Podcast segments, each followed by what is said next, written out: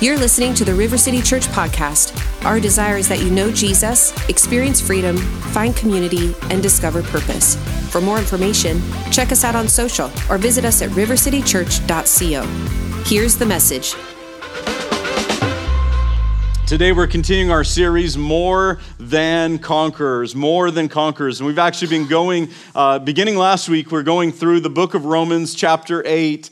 Romans, chapter 8. And uh, we, we started with this idea last week, talking about, in fact, the title of last week was I Am free. I am free. And uh, today, if you're taking notes, is today's uh, title is I am a child of God. Each one of our weeks over the next couple weeks is a declaration based on the truth of what God's word says concerning you and I in Christ Jesus. That as we have a relationship with God, that we are free, we are forgiven, we are adopted, we are brought into the family, and ultimately leads to this point at the end of the chapter where we recognize that we are actually more than conquerors through him who loved us, that he has done something, Jesus has done something in our life that is more than what religion can do, it's more than what the world can do. Jesus does something transformational on the inside of us, changes our identity, changes our future, changes our, our inheritance, changes everything for the better as he brings us into the life of God. And Romans 8, verse 2 says, The law of the Spirit of life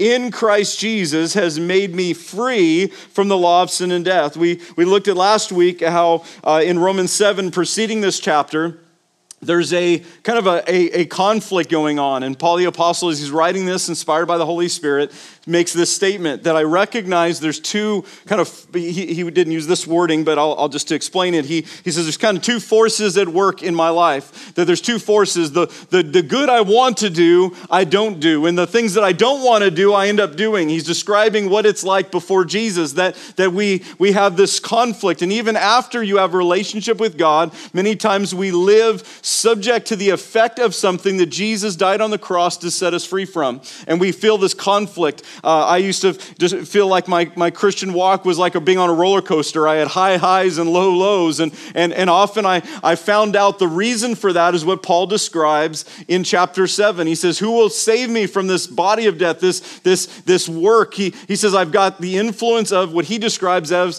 the flesh, the sin nature, this, this force in your life that is working for, for the purpose of death and, and de- decay and destruction. And yet there's also the spirit that's working for your freedom, that's working for your victory, that's working to bring you to God and then in Christ to set you free. And, and he asks that question who can set me free? And maybe you, you've had that same question in your life. There's things that you've struggled with, and maybe you tried through your own willpower. Well, hey, this year I'm going to change. This year I'm going to break this habit. This year, I'm going to grow in my faith. This, this day, I'm going to, and, and, we, we make all these commitments, but then we find we lack the power often to carry them out, to fulfill and to walk in what I think most Christians know what we should do, but we struggle to carry it out. We know we should pray, we should be in the Bible, we should gather as the church, we should, eh, eh, eh, whatever it is, and yet we often find that we are feel in our own powerless to accomplish that. And yet Romans 8 gives us the answer. And it starts with what we looked at last week, which is that there's no condemnation in Christ. See, religion motivates through shame, through fear, through control. But the Bible tells us that God draws us through his love. He empowers us through the Holy Spirit. He sets us free to live for him. And he enables us through his grace and power to do what we can't on our own. It's the difference between me kind of pulling myself up by my bootstraps saying, I'm going to do better this time, I'm going to try harder this time, and yet we fall short. And yet Romans 8 tells us that first, there's no condemnation in Christ. We're forgiven in Jesus, we're set free. But then it leads us to where we're going to focus on today, beginning in verse 5. It says, For those who live according to the flesh set their minds on the things of the flesh. Those who live according to the Spirit set their minds on the things of the Spirit. For to be carnally, that is just fleshly minded, is death. And I'll describe what that means in a moment. But to be spiritually minded is life and peace. You're going to see a word repeated through this section, and it's this word life. To be spiritually minded is life and peace because the carnal mind is at enmity. It's actually a war against God.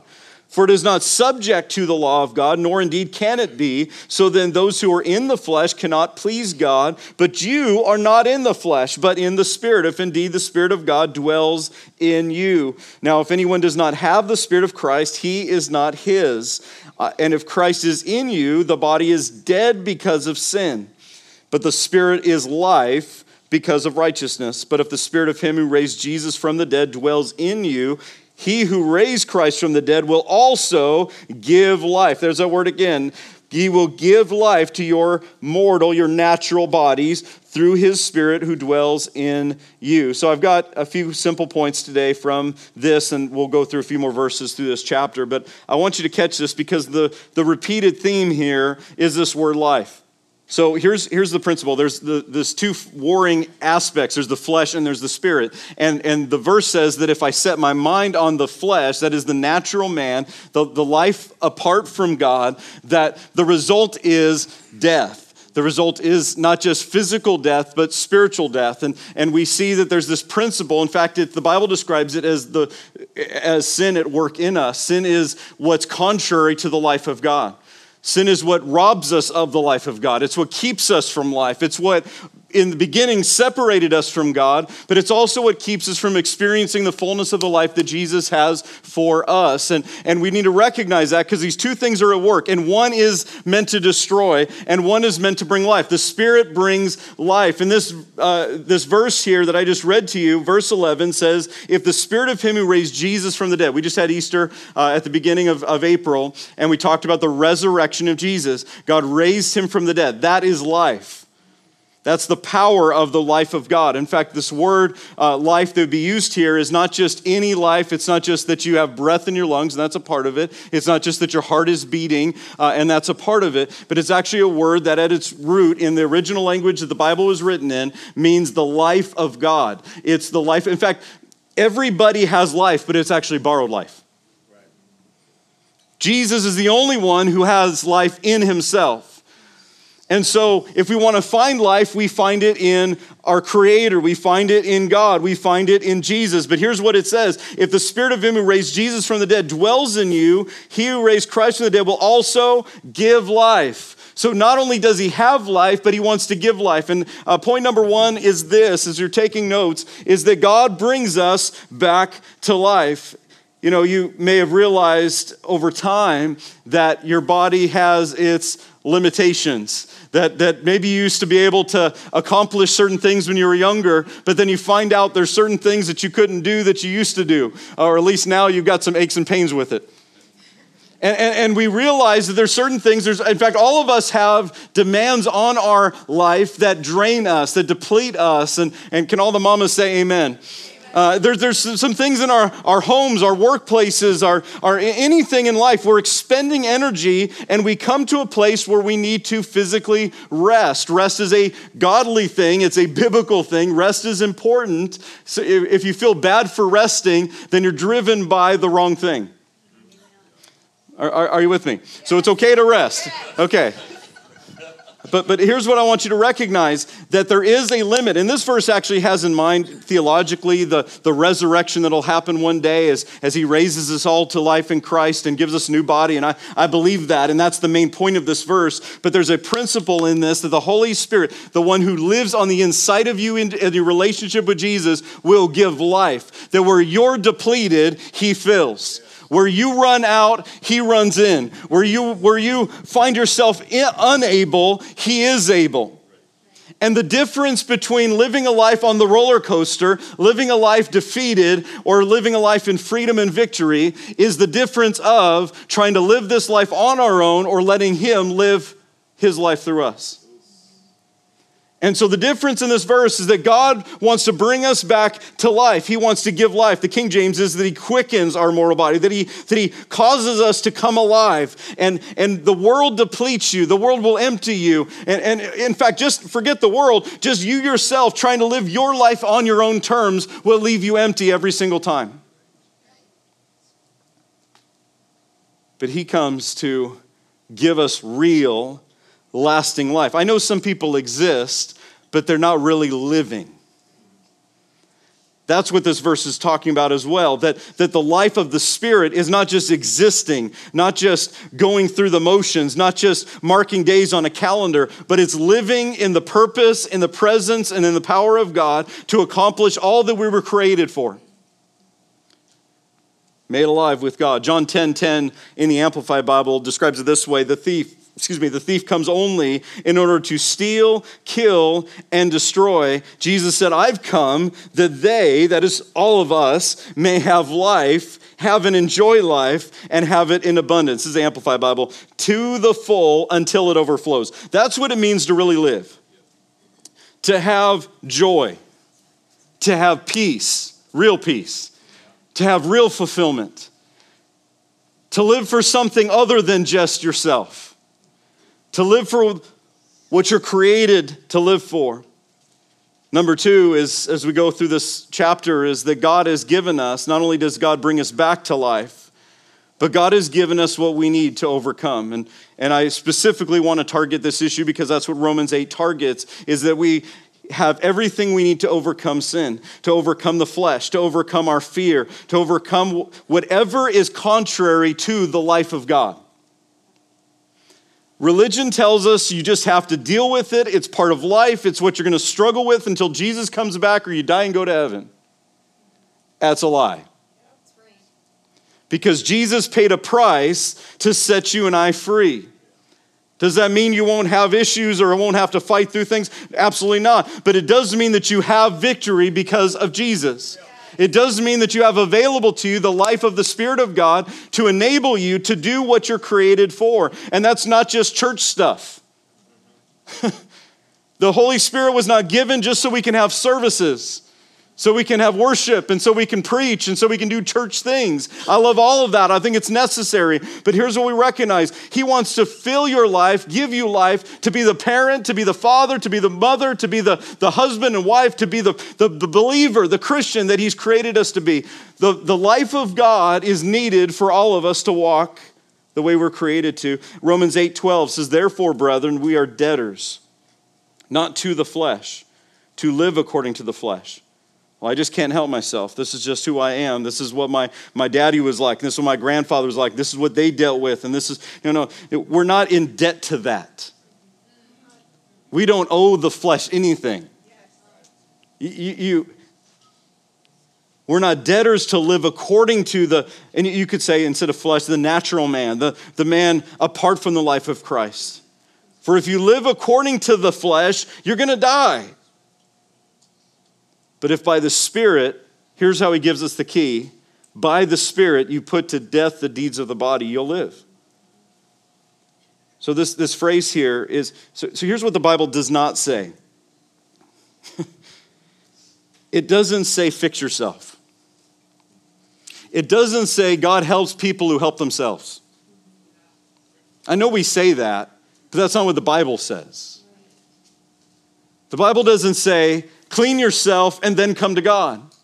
It doesn't say fix yourself and then come to God. No, no, we come to Jesus, the author, the one who's writing our story, the finisher, the one who's going to get us across the finish line, the one who enables us to do what we're created for. In fact, the only way we can die to the flesh, because let's just be honest, the, the, the natural man has been what's dictated our lives all of our lives. It's that voice that tells you to live only for yourself. It's a voice that tells you to choose what's destructive instead of what's life giving.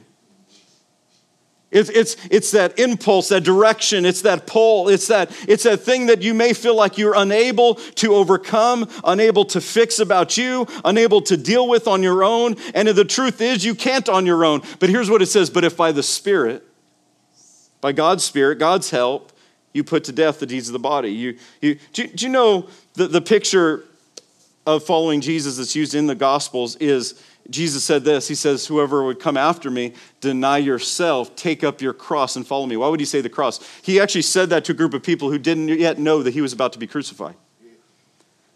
But he was describing at that time what was the, what was the, um, how, do, how do I say this? It was the most brutal form of execution the Romans had the cross. And you could not crucify yourself. You actually couldn't. You could carry your cross. Jesus carried his cross to the hill of Golgotha, but, but somebody else had to nail him to the cross.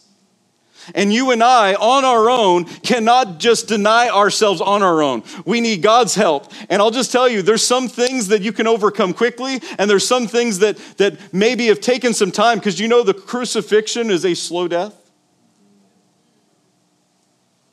Some of you are discouraged because you're like, man, I've been, I've been dealing with this for five years and I, I, I don't think that God, I, am ever going to be free. Oh, you just keep running to Jesus. Yes. You just keep inviting the Holy Spirit to empower you, to help you to overcome this. Because that, that voice that seems powerful now will one day be silent. There's stuff at the beginning of my walk with Jesus that I thought was unchangeable about me. And I'll look back and I go, there's no way I could have done that on my own. I couldn't have changed my desires. I couldn't have, I couldn't have lived for something better than that. I couldn't have changed, broken those chains on my own. No, no, no. But we come by the Spirit, He says, you put to death those things. We shut the door on it. Uh, Genesis 4 describes this a little bit. Uh, Genesis 4, verse 7, it's a conversation between God and Cain. Right before Cain is going to commit the first murder and kill his own brother. And God comes to Cain at a moment that he's discouraged, he's having self pity, and, and, and I, I can get into a mess real easy just getting in self pity. Anybody else?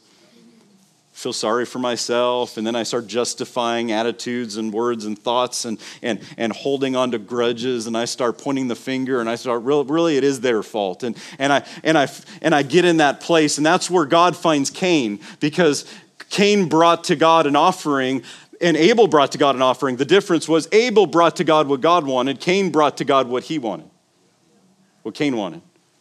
And then he's upset. He's like, God, I don't understand. I mean, I brought you my what I thought was important to you, but it really wasn't. It was what only was important to him. And so he comes, brings it to God, and he's discouraged. He's upset, and he's mad at his brother. He's not even mad at God only. He's mad at his brother too, because it's good for nothing. Brother showed him up. I'll tell, I'll show him. And he's, he's, he's stewing, and God comes to him and says, Hey, why is your countenance down? Why are you discouraged? Why are you upset? You can do the same thing your brother's doing. And here's the word he gives him Genesis 4 7. If you do well, will you not be accepted? If you do not do well, here's what he says sin lies at the door. And its desire is for you, but you should rule over it. I just can't help myself. This is just ruling my life. What I'm watching is ruling my life. What I'm looking at is ruling my life. What I'm thinking about, what I'm saying, who I'm around, these things are ruling my life. But the answer is in Jesus. We find that there is freedom found through the help of the Holy Spirit, through drawing near to God. Philippians 2:12 says this, "Therefore, my dear brethren or my dear friends, as you have always obeyed not only my presence but now much more in my absence, continue to work out your salvation with fear fear and trembling, for it is God. Listen to the statement. He says, Work out for God, for it is God, verse 13, who works in you. What's our job? Work out what He's first working in. So when I want to get free in an area, here's how practical I get with this. I invite God, God, start working in me. What does he say? To will, look at this verse, to will and to do. The will is the starting point. I'll just be honest with you. In 18 years of ministry, people don't do what they don't want to do. And people will always end up doing what they really deep down want to do. Like maybe we can have shame and guilt and we can tell people, I'll stop doing that, that's bad. And, and, and we think, well, I got to fix me on my own. And we, through our own willpower, try to change. But if God, if we don't allow God to deal with us on the inside at this issue, at what we desire, so that's why, I mean, I'll just be honest with you. I pray this very simple prayer God, change my desires. Help me to desire you. Help me to desire your word. Help me to desire life more than I want this.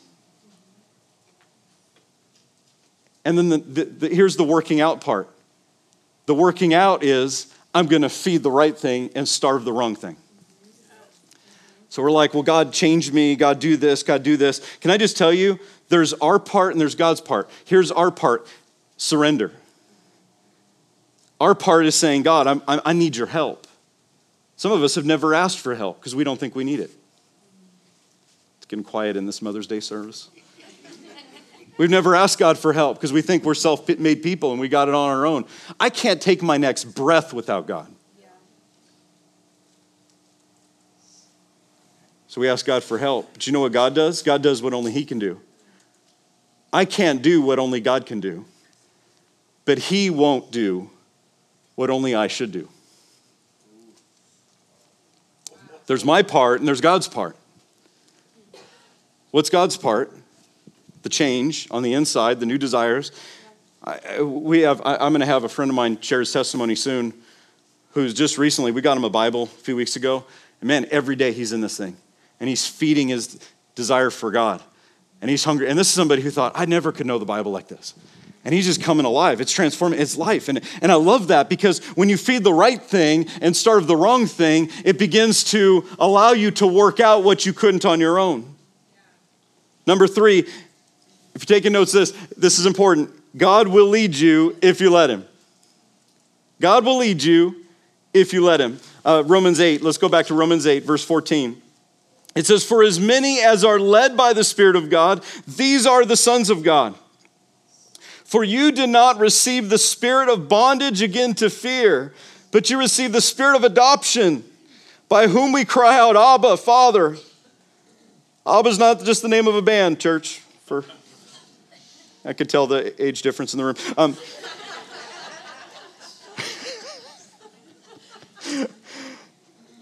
it's, it's, a, it's an acclamation. It's, it's like, Dad, Dad, Father, it's, a, it's an intimate uh, cry saying, saying we, we don't have fear anymore.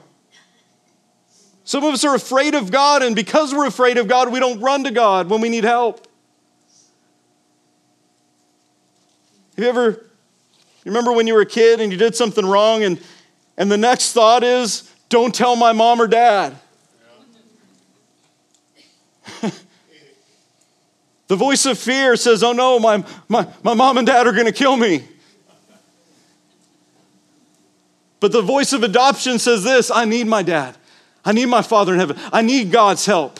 I'm not going to run from God when I've fallen. I'm going to run to God. I'm going to, when, when I need His strength, when I need His grace, I'm not going to run away. I'm going to run to. That's the spirit of adoption. The Spirit of Himself, excuse me, the Spirit Himself bears witness with our spirit that we are children of God and if children, then heirs, heirs of God and joint heirs with Christ. What does that mean? Jesus got what we deserved on a cross so that we could get what he deserved as a sinless son of God. That to me is amazing. Yeah. That, that he would consider us. Like, I, I, I, nobody is more grateful for what God has done in my life than me. And when I look back at where he brought me from, and I look at what God has done in my life and in our church and all of that, I'm incredibly grateful because Listen, He's made us heirs when we were orphans. When we were rebels, He ran after us. And the Holy Spirit bears witness with that confirms that, invites us. And I just want you to see this one thing that, that he says, as many as are led by the Spirit of God. See, see, how do you work out? How do you overcome? And how do you just frankly not just overcome the wrong thing, but how do you walk into the right thing? Because religion can tell you what not to do, but Jesus comes to tell us what we are called to, what we are called to walk in. And I believe the key is found right here those who are led by the Spirit of God. God wants to lead your life. And He will if you let Him. Do you know pressure drives? I mean, people make decisions all the time out of pressure. The world pressures, our email inbox pressures, social media pressures, our bosses, pre- like we have all kinds of pressures, the, the economy pressures.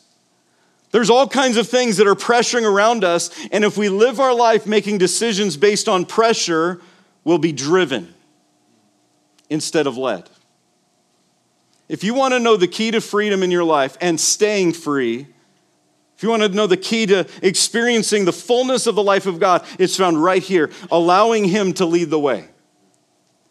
Because the enemy drives, in fact, Satan drives, condemnation drives, fear itself drives. You need to do this now because if you don't, that person will leave you. It's fear that pushes. But the Holy Spirit leads. What's the difference? One is pressure, one is pushing you, one is drawing you, one is inviting you. The Holy Spirit will not force you. Well, God, if you want to do it, you'll just do it. No, that's not the way it works. I'm just being real with you. That's just not the way it works. He wants you to respond to his invitation. Remember when you were a kid and they played that game, red light, green light? How, do you remember how the game goes? You shout out red light and, and, and you get somebody to try to like take a step and get out. If you, if you move on a red light, you're out or you start back at the beginning. Yellow light means slow down. Some of us need to learn that on the road. Yellow does not mean speed up to get through the intersection. Green light means go, advance, move forward. And that's kind of how the Holy Spirit leads us. There's moments in our life where if, we if we'll let Him, if we'll allow Him to lead, He'll give us some green lights. He'll give us some yellow lights. Yellow lights say, slow down. Why do you need to slow down? Because if you don't slow down, you won't be ready. You won't be aware of what's happening. And you might miss it. Or you might advance where you're not supposed to advance. And, this is important. And of course, there's the red lights. I know that we always want green lights. I don't know about you, but I want my relationship with God to always be green lights. I want all green lights, God. I want to go. I want to keep moving. I want to never stop. And then there's those red lights that say, uh, that, that's not where you're supposed to go that relationship, that, that opportunity, that direction, that step? What if in moments of transition in our life we allowed God to lead? How do we do that? Let me just give you this very practically. It starts with just asking. Have you asked him about that opportunity? Have you asked him about that job? I know it pays more than the other job, but did you ask him? Because if God's not in it, I can tell you, you don't want it. A little bit better paycheck is fine, but the will of God's much better because I guarantee you, He'll bless you there too. Maybe God's trying to keep you from the wrong person. Have you ever gotten into something you didn't ask God about first? You get there and all of a sudden you're miserable. You have every reason to be happy, but you're miserable. I'd rather have all green lights, but what if we ask God to lead the way? Do you know prayer is actually a two way conversation? You talk to God and let Him lead. Uh, John 10, let's go back to that real quick. John 10, um, in John 10 10, before we read that, I just read it a moment ago in the Amplified. I'm going to read in a different one in a second. But here's what it says in verse 27 My sheep, is Jesus, red letters in your Bible, my sheep hear my voice. my sheep hear my voice. Do you know sheep? Um, I don't know if any of you are shepherds. I'm assuming not. I'm just take a wild guess. But but but sheep that are domesticated are actually pretty helpless on their own. Like they can't, they will starve unless the shepherd leads them to food. Unless the shepherd leads them, they won't find food. In fact, a, a sheep will, when it finds food, is so oblivious to its surroundings that it'll eat and eat and eat, and it'll go right off a cliff while it's eating. Sheep need a shepherd. And Jesus calls us sheep, and that may not be very encouraging to you. Like, there's some phrases that don't always mean what you think it means. I, I learned this in the South when I lived in the South. Uh, people would say things like this, oh, bless your heart. And I thought they were trying to bless me. and then I found out what that really meant. Jesus calls us sheep, but it's not an insult. I mean, I'd be all for it if he's like, you're my lions. You're my warriors. Like you're, you're, I mean, I'd even take a dog. Like, you're, you're my dog. he doesn't say that. He says, You're my sheep. And the sheep know my voice. And I know them. And they follow me. They follow me. I think that's the key to what we see in verse 10, which says, The thief doesn't come except to steal, kill, and destroy. It's right before that verse. The thief comes to destroy. Says, I've come that they may have life and they have, may have it more abundantly. There's a, a an, an old illustration of a man who invited Jesus into his home, and Jesus came to his house and he, He says, Come and stay in my, my guest room. Jesus walks into his house before he goes to the guest room and he says, Would you give me the house? He says, Oh, no, you misunderstand me, Jesus. I, I need you to help me in one area of my life. Can you go to the guest room? That's where you need to stay. And right after the man invites him, he makes the room, and Jesus says, Okay. And Jesus goes up there to the guest room, and he stays the night in the guest room. And in the middle of the night, the man's woken up by a loud knock on the door.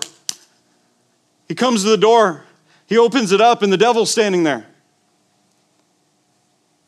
The devil asks him a question. He says, Are you the owner of this house?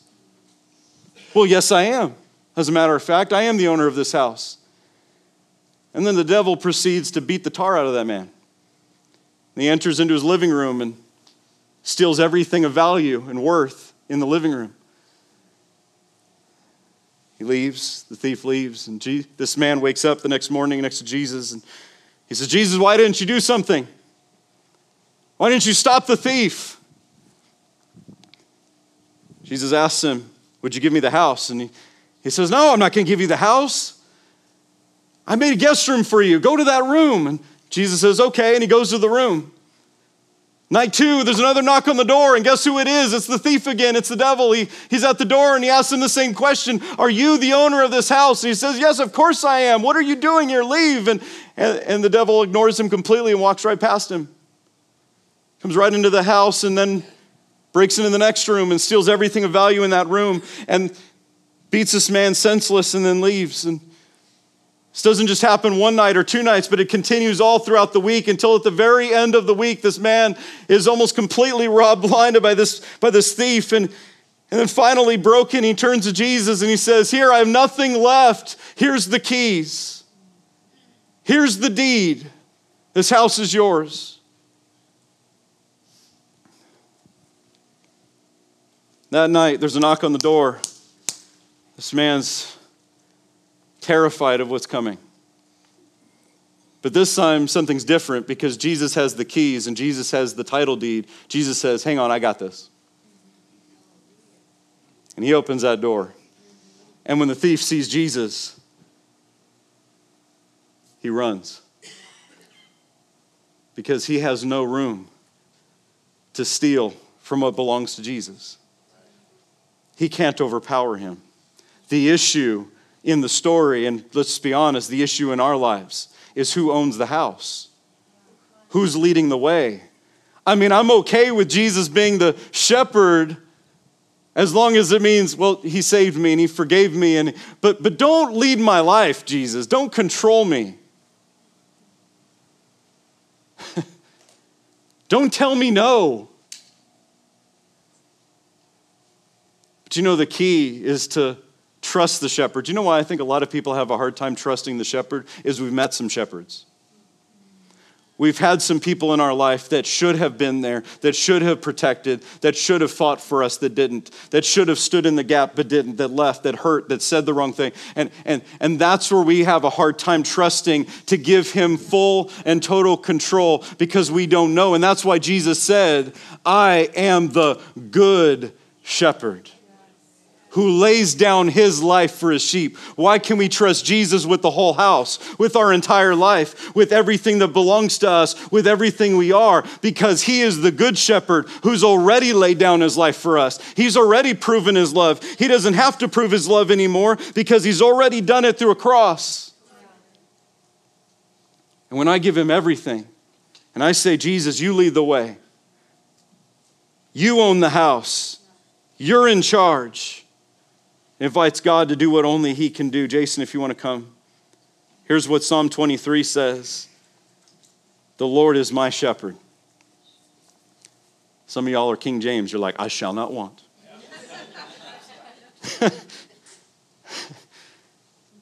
I lack nothing. I lack nothing when I allow Him to be my shepherd when I allow Him to lead the way. But yeah, I followed Jesus, and, and this didn't happen the way I wanted it to. And this didn't, He didn't say, I'll have everything I want, but He did say, I'll have everything I need. And he gives us the desires of our heart, and I believe all of that. But here's what I want you to recognize that there's sometimes we have to trust that he's the shepherd, and the end result is going to be this very promise I lack nothing. He makes me lie down in green pastures. He leads me beside quiet waters. He refreshes my soul. He guides me along the right paths for his name's sake, even though some of y'all King James people are like, Yay! You know what I'm talking about? Yea, though I walk through the valley, even though I walk through the darkest valley, I will fear no evil. Following Jesus means living free from fear, free from shame. He says, You lack nothing. He says, For you are with me. Your rod and your staff, they comfort me. You prepare a table before me in the presence of my enemies. I love that. He doesn't just bless you, protect you, provide for you. He blesses you right in front of that devil that used to rob you blind.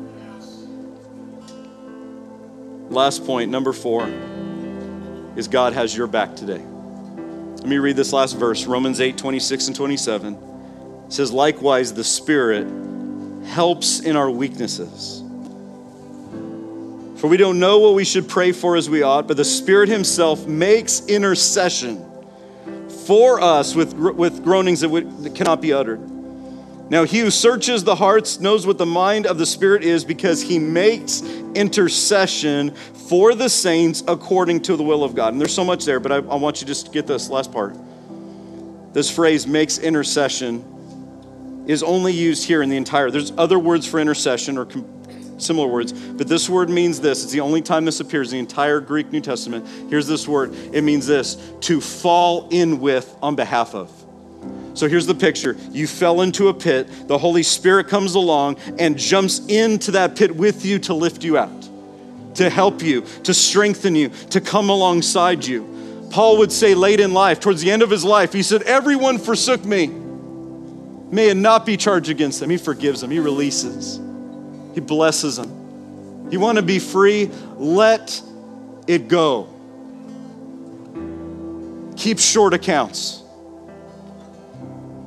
Forgive. Release it. Well, you don't know what they did to me. Some of us are still mad about stuff, and those people are long since dead. He says, Everybody forsook me, may not be held against them. But here's who stood by me. He says, God stood by me. Paul said that at the end of his life. He actually was writing that in prison. He says, God stood by me. I wonder if we're so preoccupied with who's not with us that we're missing who is with us. God's got your back today. And he gets in the middle of the pit right with you. He fights with you, he prays for you, he's interceding for you to lift you up out of it. Would you stand to your feet? God has your back today. You're not alone. You're not on your own. You're not defeated. You're not living in fear any longer. Today is your day for freedom. I'm as our prayer team. We trust this message encourages you in faith and in your relationship with Jesus. To learn more about River City Church, find us on social or visit us at rivercitychurch.co.